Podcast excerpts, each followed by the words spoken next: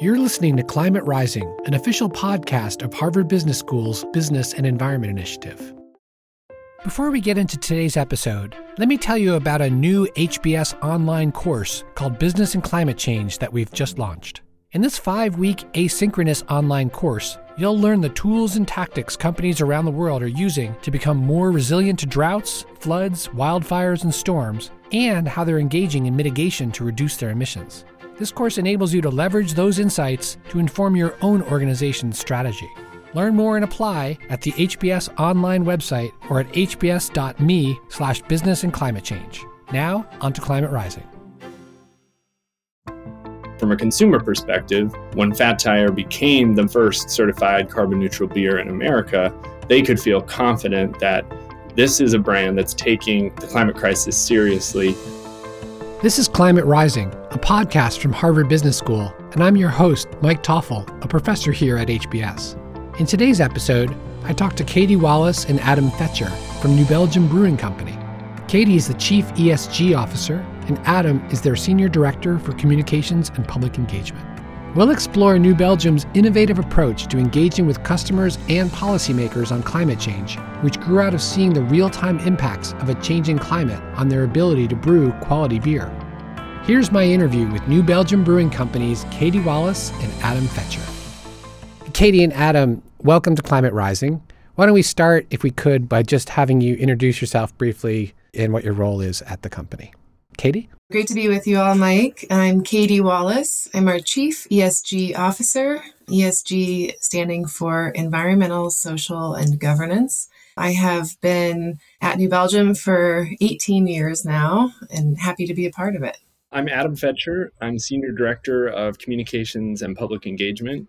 I've been with New Belgium for just a few years, first as a consultant, and then came on board full time uh, in my role about eight months ago.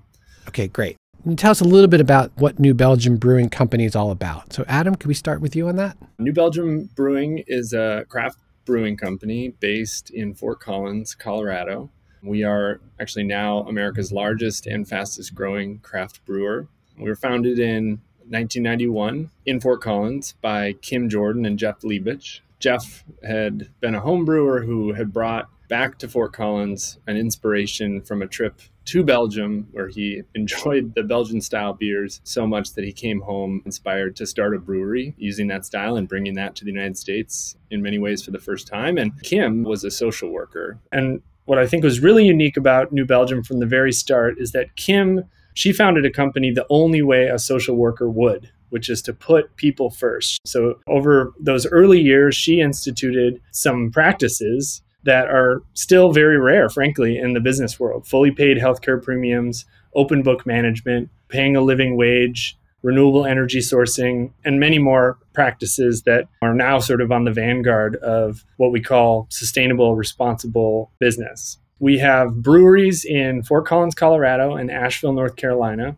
And we also just combined with Bell's Brewery based in Kalamazoo, Michigan. We have about 1,300 coworkers across the nation some of our biggest brands are Fat Tire Amber Ale. That's our flagship. It's an OG of craft brewing um, and very famous.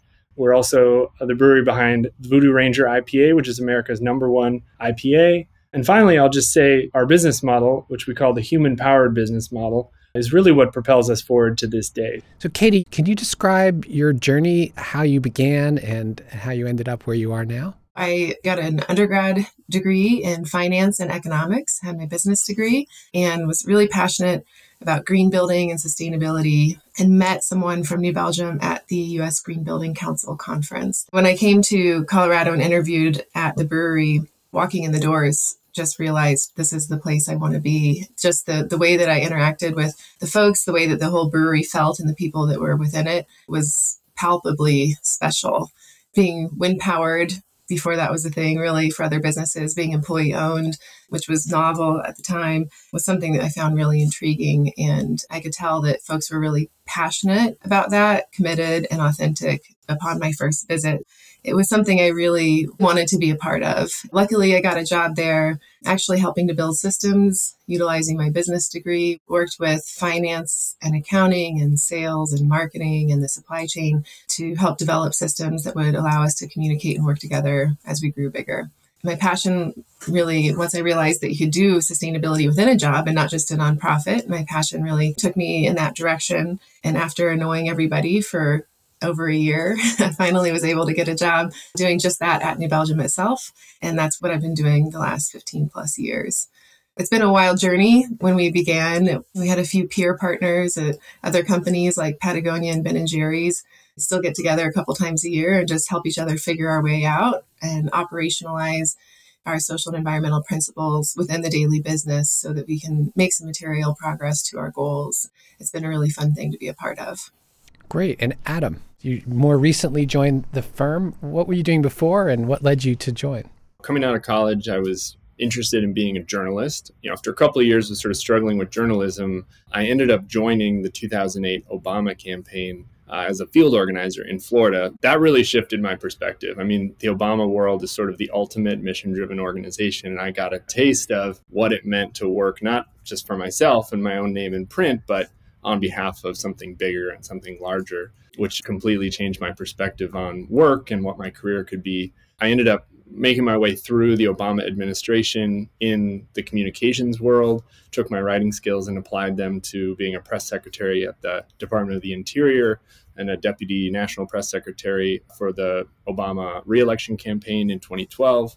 And then realized I was pretty burned out on politics, ended up having an incredible opportunity to move out to Southern California and go to work at Patagonia as director of global communications Patagonia was really where I started to understand that politics and advocacy was not the only place that you could apply a mission driven mindset. Patagonia is obviously incredibly well known for its action on behalf of the environment. I was there during a time when we were really making activism the center part of the brand, kind of shifting from a responsible company mindset to an activist brand mindset. And so, therefore, learned the power that you can achieve when you start to leverage your communications and marketing channels to mobilize customers and the public towards the greater objectives that you're trying to seek, whether it's policy objectives or industry change. The power of reaching out to customers, not telling them to buy something, but instead inviting them to come participate in saving our home planet was just incredibly powerful and learned a ton there. And from there, moved into a consulting world. I had an independent consultancy for several years where I helped other businesses that were interested in getting involved in advocacy take those steps to do the work in the right order from putting skin in the game, starting to fund organizations without any expectation of benefit to the brand, all the way to running campaigns where they're tapping into that power of mobilizing customers towards these shared values and shared objectives. And New Belgium was my favorite client during those years. I had the chance to come on with New Belgium at a really interesting time where the company was about to go through our sale to Lion and was looking to, I think, double down on the ways in which it used its marketing communications channels relationship with the customer towards these advocacy objectives. The craft brewing space is very new to me, but the mission is not. The mission is extremely recognizable. And I'm just so proud of the caliber of people and our shared commitment to sustainability and human powered business that I get to work with every day. That's really interesting. And I want to focus our conversation today on the work that New Belgium is doing on business and climate change outside its operations and supply chains, primarily in the areas of policymaking and engaging customers. But before we do that, I think it's important to just ground that conversation first in how climate is impacting New Belgium and how New Belgium impacts the climate and the programs that you've created in your operations supply chain, which is often the place where folks start. So, Katie, I wonder if you could give us a primer on how does climate change affect New Belgium? What are the vulnerabilities in your operations and supply chains? And then on the flip side, how does New Belgium affect the environment? And what is New Belgium doing? Well, over the last decade, we've experienced two record breaking fires within the state of Colorado right here in our watersheds. Wildfires are not novel to the Colorado area, but they are growing in intensity and frequency. And when that happens, we're not able to use the water in the river for a couple of summers during the, the melt off because it's full of sediment and very expensive to filter, but also leaves smoky residuals and the taste of the water that would be transferred to our beer. We had a couple of years ago hops that were affected by the wildfires in the Pacific Northwest, where all of the hops are grown. And hops are delicate flowers that also absorb the attributes of smoke, affecting the taste of the beer. And that's just one of, of many issues affecting the hop industry. Drought and others that are climate related continue to increase the challenges of growing hops. And then this last year, barley farmers reported the worst barley crop within their lifetimes that they'd experienced due to the unrelenting heat that we experienced last summer. Those are just a few examples. As a Belgian brewer that's pretty creative with our beer ingredients, we use citrus peel and other ingredients in some of our beers, and hurricanes have wiped out those crops uh, in the past years and created material challenges to procurement overall. Today, our procurement team is one of our hardest working teams and trying to balance out our supplies and make sure they're at the price and the quality um, that we need to make excellent craft beer, which is an increasing challenge for us. But we're doing our best, staying on top of it. And if the, you know, as this is expected to continue, then customers will start to see the impacts of that for sure. But this is something that New Belgium has actually been looking at for several decades. Back in the 90s, we did an environmental assessment and uh, and became concerned about the greenhouse gas emissions related to our coal powered electricity. And we called up the utility, asked them if they were willing or, or interested and able to bring renewable electricity onto the grid. Um, they said coincidentally they had been asked to commit to wind power just up the road and bring it into the grid, but that they did not think that ratepayers would accept the increased cost for that wind. We had to, to do a 10 year commitment up front. We had that money in the bank, but we'd promised it out to our coworkers as part of our profit sharing already at that point. Given that environmental stewardship was a core value of ours, Jeff and Kim, our founders, wanted to leave that decision to the coworkers since that money had already been promised to them. It took just under an hour, but the coworkers discussed it amongst themselves emerged from the conversation and they let Jeff and Kim know that every single one of them was willing to give up their profit sharing that year to be able to support wind power coming to Fort Collins. That was the introduction of renewable energy to our grid officially here in our community. And it was really cool that New Belgium got to be a part of it. And that has generated quite a bit of momentum as a company going forward. In the years following, we were the first ones to commission a carbon footprint study on beer. We built a pretty strong program in the years since where we capture over 90% of the heat within our brewing process and create a number of efficiencies uh, throughout the operations and lightweighted our bottles long before others did.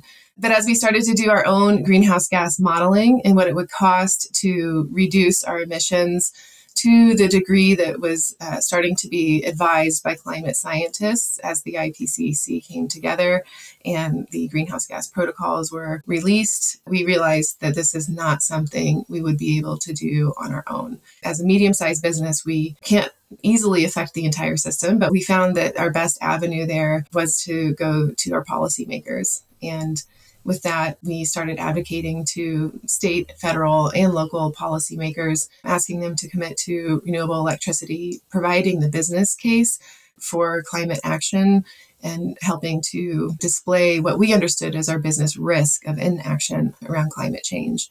We have quite a bit of renewable electricity on our own sites, but we were also able to lobby our local city council to mandate 100% renewable electricity on our grid here in Fort Collins as well by 2030. As a part of that, it will benefit more beyond New Belgium than doing it ourselves on site. We still do produce quite a bit of electricity with biogas from our process water treatment plant, with solar and other sources on site. We have committed to the Science Based Targets Initiative and RE100. In addition to releasing a carbon neutral beer, we are committed to directly reducing our carbon emissions by 2030 to limit warming to 1.5 degrees Celsius. Can you just spell out what the Science Based Target Initiative targets are that you set and explain a little about RE100? Our total operations that we're responsible for within a brewery are about 15% of our greenhouse gas emissions annually. About 40% comes from packaging. That's our largest source of emissions cans, bottles, fiber, cardboard. Barley farming is our second largest source of greenhouse gas emissions, and distribution, trucking to deliver our beer is our third largest. 85% of our emissions being within our scope 3 area makes it quite difficult for us to overall reduce our emissions to the degree necessary to avoid the most catastrophic effects of climate change. Climate scientists are saying that we need to reduce our emissions dramatically by 2030 to avoid those worst effects. And our Science Based Targets Initiative requires that our scope one and two emissions, those are our operational emissions, are reduced by 55% from absolute levels between 2019 and 2030. That's regardless of growth. As a growing company, we are increasing our emissions year over year, and that makes that challenge quite a bit harder. It's actually more than 55% that we'll have to reduce our emissions from from 2019 to 2030. In our scope three emissions, we have to reduce those by 30% from 2019 to 2030. Those are the emissions that are coming from our suppliers, barley, packaging, distribution primarily. RE100 is our commitment to source 100% of our electricity from renewable sources by 2030.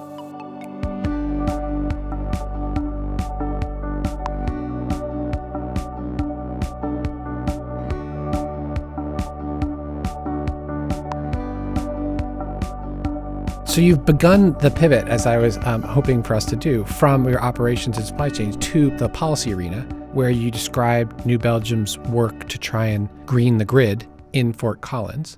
Can you give us some other examples of some government policy efforts you've been engaged in? Sure. We are members of Ceres BICEP. So that's Businesses for Innovative Climate and Energy Policy. And as a part of that group, regularly speak to state and federal policymakers to encourage the understanding of the business case for climate action and the fact that smarter policies will reduce our costs overall as businesses. With that, we try to focus exactly on the topics that are relevant to brewing industry. We have advocated for the Kigali Amendment to the Montreal Protocol to be properly mobilized. And so that is actually a policy that would help us join the rest of the world in committing to phasing out HFC refrigerants hydrofluorocarbon refrigerants replaced the CFCs that cause the holes in the ozone layer. However, from a greenhouse gas perspective, refrigerants are 2,000 to 9,000 times more potent than CO2 in their warming potential.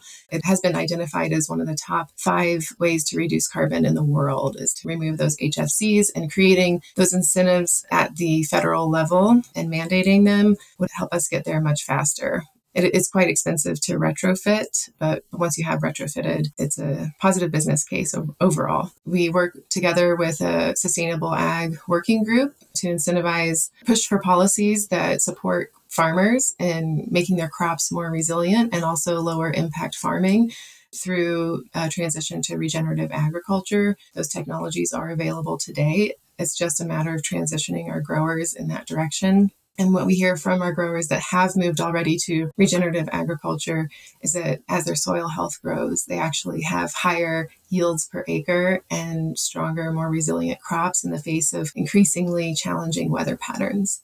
A couple of other subjects that we work on EPR, extended producer responsibility, or container deposit laws, bottle bills as we know them, to help drive recyclability Glass and aluminum are endlessly recyclable. We can have nearly 100% recycled content if we were able to gain that recycled content from the system. However, in the United States, uh, our collection of those materials are quite poor, and most of them end up in the landfill. And so that's a lot of embodied carbon in the landfill that could be recovered and brought into a circular economy to increase recycled content and dramatically re- decrease our greenhouse gas emissions. At the Colorado level, we are openly in support of extended producer responsibility. This is legislation to put the cost on the producers, and that's ourselves, to help fund systems that will ensure more collection of our materials so that they can be recycled. Right now in Colorado, we could be recycling about five times as much as we are right now, but unfortunately, we're just not collecting it. Across the US, every county, city, state has their own recycling regulations, which you know all that red tape makes it impossible for a business to come in and profitably collect and redistribute those materials also having to import those materials as they're mined from other countries is actually a bigger risk for us as well as a business. So there's some strong business case around collecting those materials from our landfills here in the United States and, and sourcing that material domestically, including a number of climate benefits. So let me dig in a little bit to the regenerative agriculture. You mentioned a number of farmers are actually finding this to be profitable and more stable way to farm. What's the policy need then? If it's a win-win for the farmers and the environment, what policy do we need to encourage more farmers to engage in regenerative agriculture? We are working through that before the next farm bill comes around. That type of farming requires a different type of equipment and process, which requires an investment on the farmer's part to get there. So it's incentivizing the transition, which does have a cost associated with it.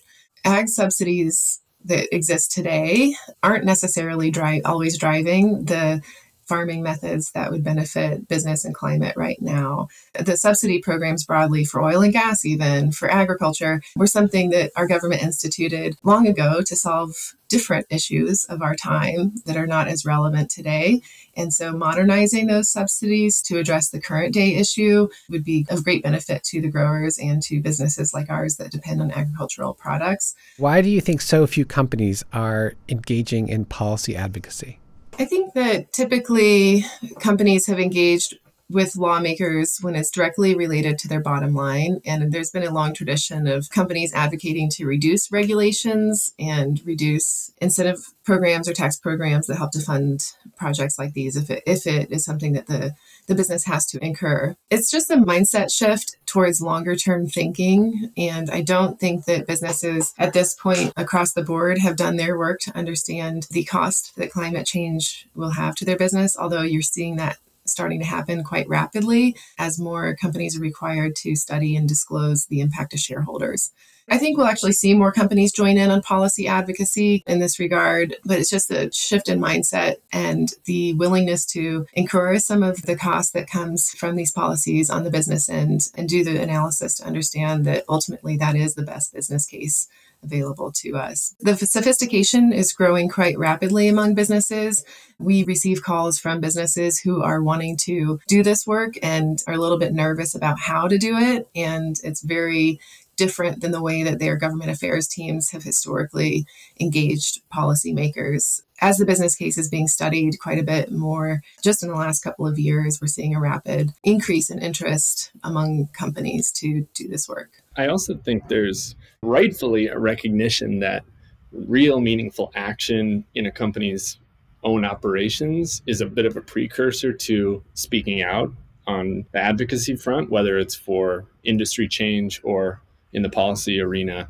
Katie's right. There's a lot more awareness among business leaders that this is not only an existential threat to their businesses, but there's also significant business benefits that come from investments in clean energy, clean tech, climate action writ large. But at the same time, there's a dearth of action among a large swath of industry. Nearly two thirds of Fortune 500 businesses don't yet have a meaningful climate plan there was an interesting Harris poll that came out recently that said 65% of leaders from large US businesses said they wanted to make progress on sustainability efforts, but they didn't actually know how to do that. And meanwhile, 68% of these very same leaders in this same poll are admitting privately, when they're asked anonymously, that they're guilty of greenwashing. So this is a really backwards world that we're living in in terms of companies are marketing their sustainability efforts yet they know that they haven't actually done the work. They don't know how to do the work in a meaningful way that's credible and then I think are hesitant to put their necks out there and do advocacy in a meaningful way.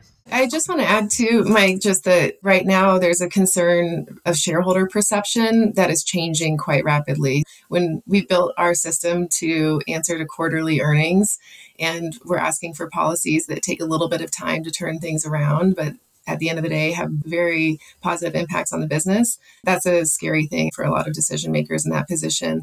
So these uh, disclosures you've seen proposed by the SEC the global disclosures that companies are required to produce now for their shareholders to let them understand the cost of climate change on the share value. You're seeing companies being able to better rationalize some investments in this space. And so those who are actually staffing the work and staying on top of the opportunities at hand are really starting to come around to understanding policy as a solution. It's really interesting to hear that transition as it is rapidly unfolding in front of our eyes. One of the things that attracted my attention to New Belgium in the first place on the climate change stage is the work you've done with your products and engaging customers. You've launched some beers that really are evocative of the climate change issue. For one thing, Fat Tire Amber Ale is the first American certified carbon neutral beer. Adam, can you tell us a little bit about that story? What is a certified carbon neutral beer and why did New Belgium engage in that through its Fat Tire product? Certified carbon neutral is a certification administered, in our case, by SCS Global that proves we are not only working to reduce emissions within our business and for the Fat Tire brand specifically, but we're also then engaging to neutralize the emissions that do remain through extremely high quality programs around regenerative agriculture, renewable energy, other types of projects that don't just offset, but actually have an outsized positive impact on the climate crisis. That means, from a consumer perspective, when Fat Tire became the first certified carbon neutral beer in America, they could feel confident that this is a brand that's taking the climate crisis seriously and has gone through a lot of investment in becoming certified as a mark of proof to that consumer that if they care about that issue, this is the beer for you to drink. Do your consumers care about this issue? Our consumers do care about this issue. It's known as a controversial issue, but the reality is it's not nearly as controversial as it may seem. You know, a large majority of Americans, 60% in fact, view climate change as an urgent threat to the well being of the country. That's the highest level in that particular poll. There are gradations of that that still see climate change as a serious threat. That's going up continually, and that crosses geographic, cultural, political lines. Fat Tire is a brand that has always been grounded in the pursuit of time spent outdoors, human powered activities in the outdoors, specifically riding a bicycle. That's been the ethos of that brand since it was launched in the early 90s. The consumer who drinks Fat Tire is even aware of Fat Tire in a basic sense is definitely among the most interested in playing a role in supporting climate solutions. When we did our research through Nielsen before we decided to go towards carbon neutral certification, we found that our customers, about 64% of them, uh, thought it was important for a beer to be carbon neutral. And once they received the definition of carbon neutral, that jumped up to 86% of beer drinkers thinking that it was important for beers to be carbon neutral. These are beer drinkers at large or fat tire beer drinkers? They were beer drinkers at large through the Nielsen data. Huh. Has this sparked a revolution in carbon neutral beers? I'm not familiar with other brands following suit. Bud Light just announced recently that they're taking one of their smaller beers in that direction. And so, yes, there are obviously even just the bigger brewers that are paying attention to this and seeing the interest in that as well. We have other craft breweries also that are utilizing a toolkit we put out on how to become carbon neutral as a craft brewer and also interested in that journey themselves and are working towards it. And what's this done to cost of goods sold? Is this a small investment, a large investment? And what's it done to sales? Have you seen the a reaction in the marketplace that bumps up the market share of, of Fat Tire? Fat Tire's trends have improved uh, since we launched carbon neutral certification and continuously talk about climate action as a part of the brand already the cost of climate change is at a higher rate than what we're paying for the carbon offsets, even today with the impacts we're seeing. However, we know that carbon offsets are not the end game. Uh, we have to reduce our carbon emissions overall. This is but one journey that helps us to invest in transforming towards an economy that has lower emissions overall. To Katie's point about cost, you know, when we first announced that Fat Tire had become certified carbon neutral, we did so by charging customers $100 for a six pack of Fat Tire as a way to illustrate the future cost of beer you know, if the climate emergency continues to go unabated. And we actually went to the lengths of working with some retailers to literally charge that much and drive awareness around that issue. That was kind of a precursor to a lot of the work that we've done since then. You know, we've always been thinking about how can we use beer as a way to spark people's imagination around the impacts of the climate crisis, and, and cost is definitely one of those. Did you uh, sell any six packs at $100 a case? I don't think we did. Uh, there was certainly a way for for the customer at those retailers to you know get around that, pay the regular price. But I think the point was made. That was Fat Tire. Let's talk about a very different approach. You launched a beer called Torched Earth Ale, which uses drought resistant grains and smoke tainted water, and you sold it as a limited edition. Tell us about this. That's a very different approach than certifying a beer that you're actually enjoying. This is one perhaps giving you a glimpse into the future? I would say it's an extension of that original announcement around carbon neutrality, where we foreshadowed that future through cost. And so we wanted to take a similar approach, but do it in the style of the beer and the ingredients that were used. Let's take one step back. Climate change often feels like such a big, intractable problem. It's hard for people to understand both what it means and certainly how they can play a role. It feels slow, long term, somewhere out there in the future.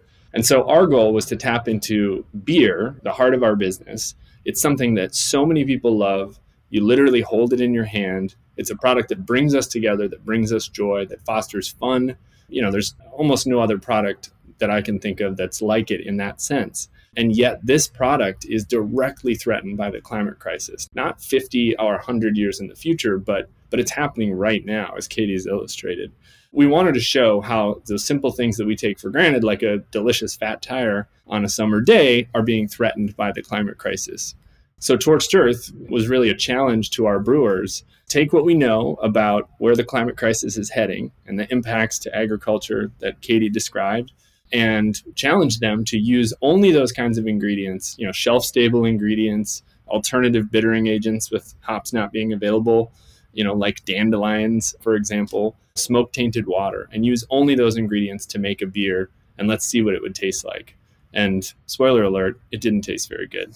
And what was the reaction among consumers, among employees, among the press? I think it hit people over the head in a way that we had hoped.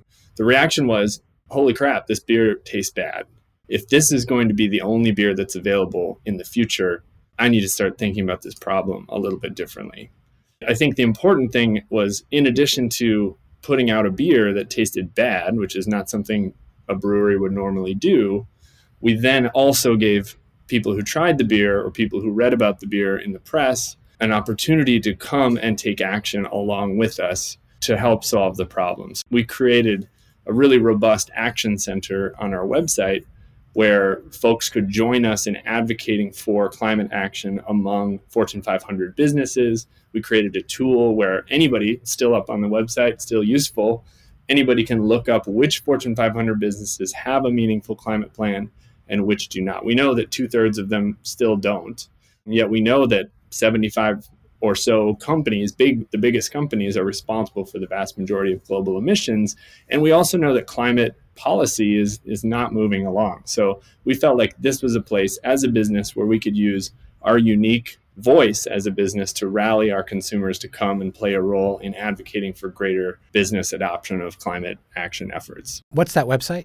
it's drinksustainably.com. Use that tool, you know, share your voice with these companies, whether it's congratulating them for having a climate plan or urging them to adopt one.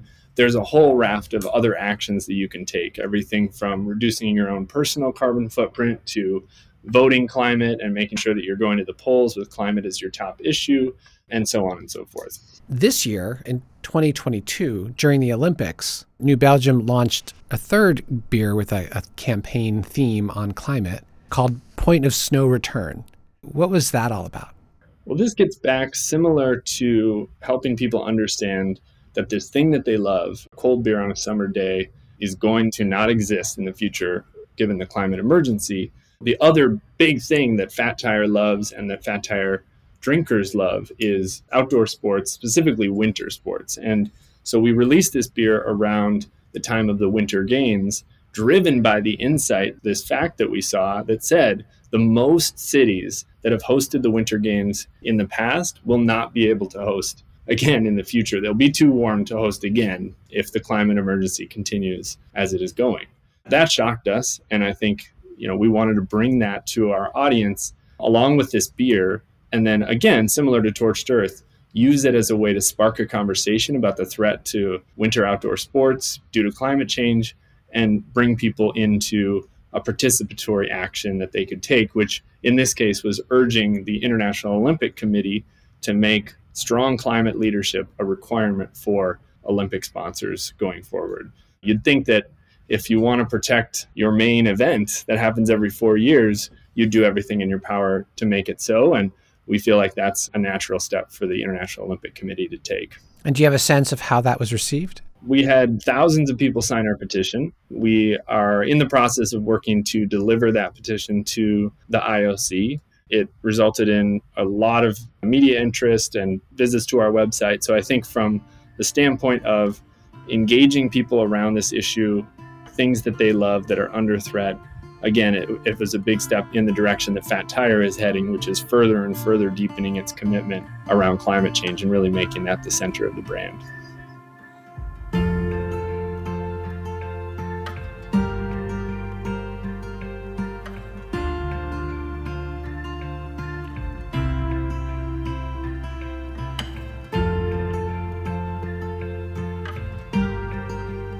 Been a really interesting tour of the climate impacts on New Belgium and brewing more broadly, how you're engaging in policy, how you're engaging with customers and others.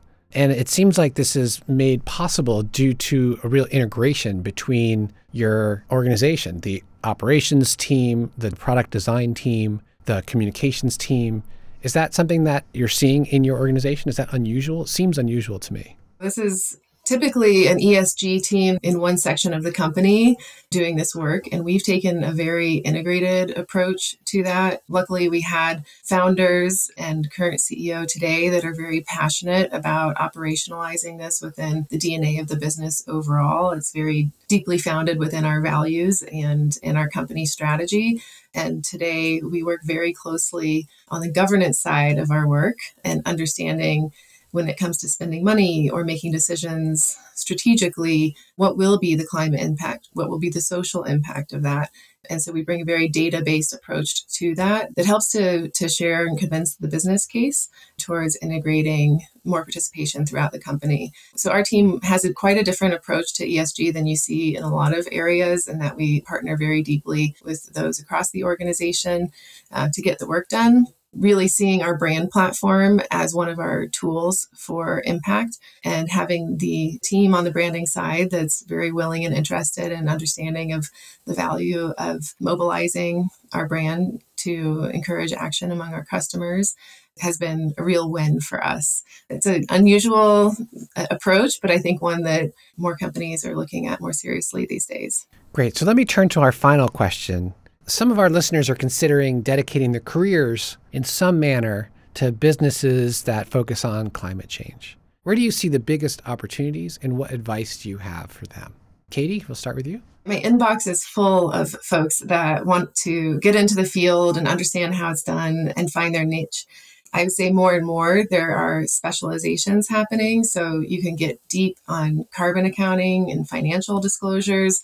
There's a lot of interesting work happening right now when it comes to international financial reporting standards and the SEC. I think that's pretty nerdy and fun. You can get deep into the policy realm, of course, which needs quite a bit more business acumen within it. And then finally, I would say in Adam's world on the communication side, there are very few people today that really understand the issues at hand and do an excellent job of translating that into something that's really digestible from a customer perspective, a layperson's perspective. And so, if you have a talent for communications and distilling something down to be relatable and engageable, that's something that could bridge a really important space in the business and climate action world. Adam, how about yourself? Like Katie, I love talking to folks who are coming up and, and asking these questions and want to work in a mission driven environment, specifically around climate. And I think my answer to them is do what you love and do what you're good at, and trust that every role is a climate action role in today's business environment and going forward. Now, certainly there are businesses that are more committed to that than others, but the way things are headed, every business is going to have to adopt strong climate action measures and get more and more vocal around advocacy changes we need to see in our society writ large, you have an opportunity, no matter where you sit, to make that a part of your role, make the business case for taking strong action around climate, investing in these longer term initiatives that, that may not pay off in the next quarterly report, but they will pay off over the long term for the business if you work for leaders who are interested in building a resilient company that lasts for decades. We need talented people in every part of business who are interested in making climate action their business going forward. I would just add on to Adam's point there. I like if we had finance folks that understood this more, if we had procurement folks broadly that understood these issues more, engineers that understood it better, we'd be in a much better spot towards action on this issue. And so, any job that you're interested in, there's a climate impact to it, and tying those two together, I agree greatly with Adam on that point. And I'd be remiss if I didn't make one more point, and this may be a little antithetical to the podcast, but I will say consider public service at some point in your careers, whether it's early on working in politics or the policy arena or later after you've got some experience in the business world. We desperately need public servants who are eager to embrace and get into the details of what it will take to solve the climate crisis. And I certainly know that I learned 30 years worth of stuff from my five or so years in, in national politics. Couldn't recommend that enough. And, and really, that's where we need the impact to happen more than anywhere. Great. Adam and Katie, thank you so much for spending time with us here on Climate Rising. Really appreciate it. Thanks for having us, Mike. Thanks, Mike. That was New Belgium Brewing Company's Chief ESG Officer, Katie Wallace, and Senior Director for Communications and Public Engagement, Adam Fetcher. If you're enjoying the podcast, we want to hear from you. Please subscribe, rate, and review wherever you get your podcasts and share it with your friends. You can email us at climaterising at hbs.edu.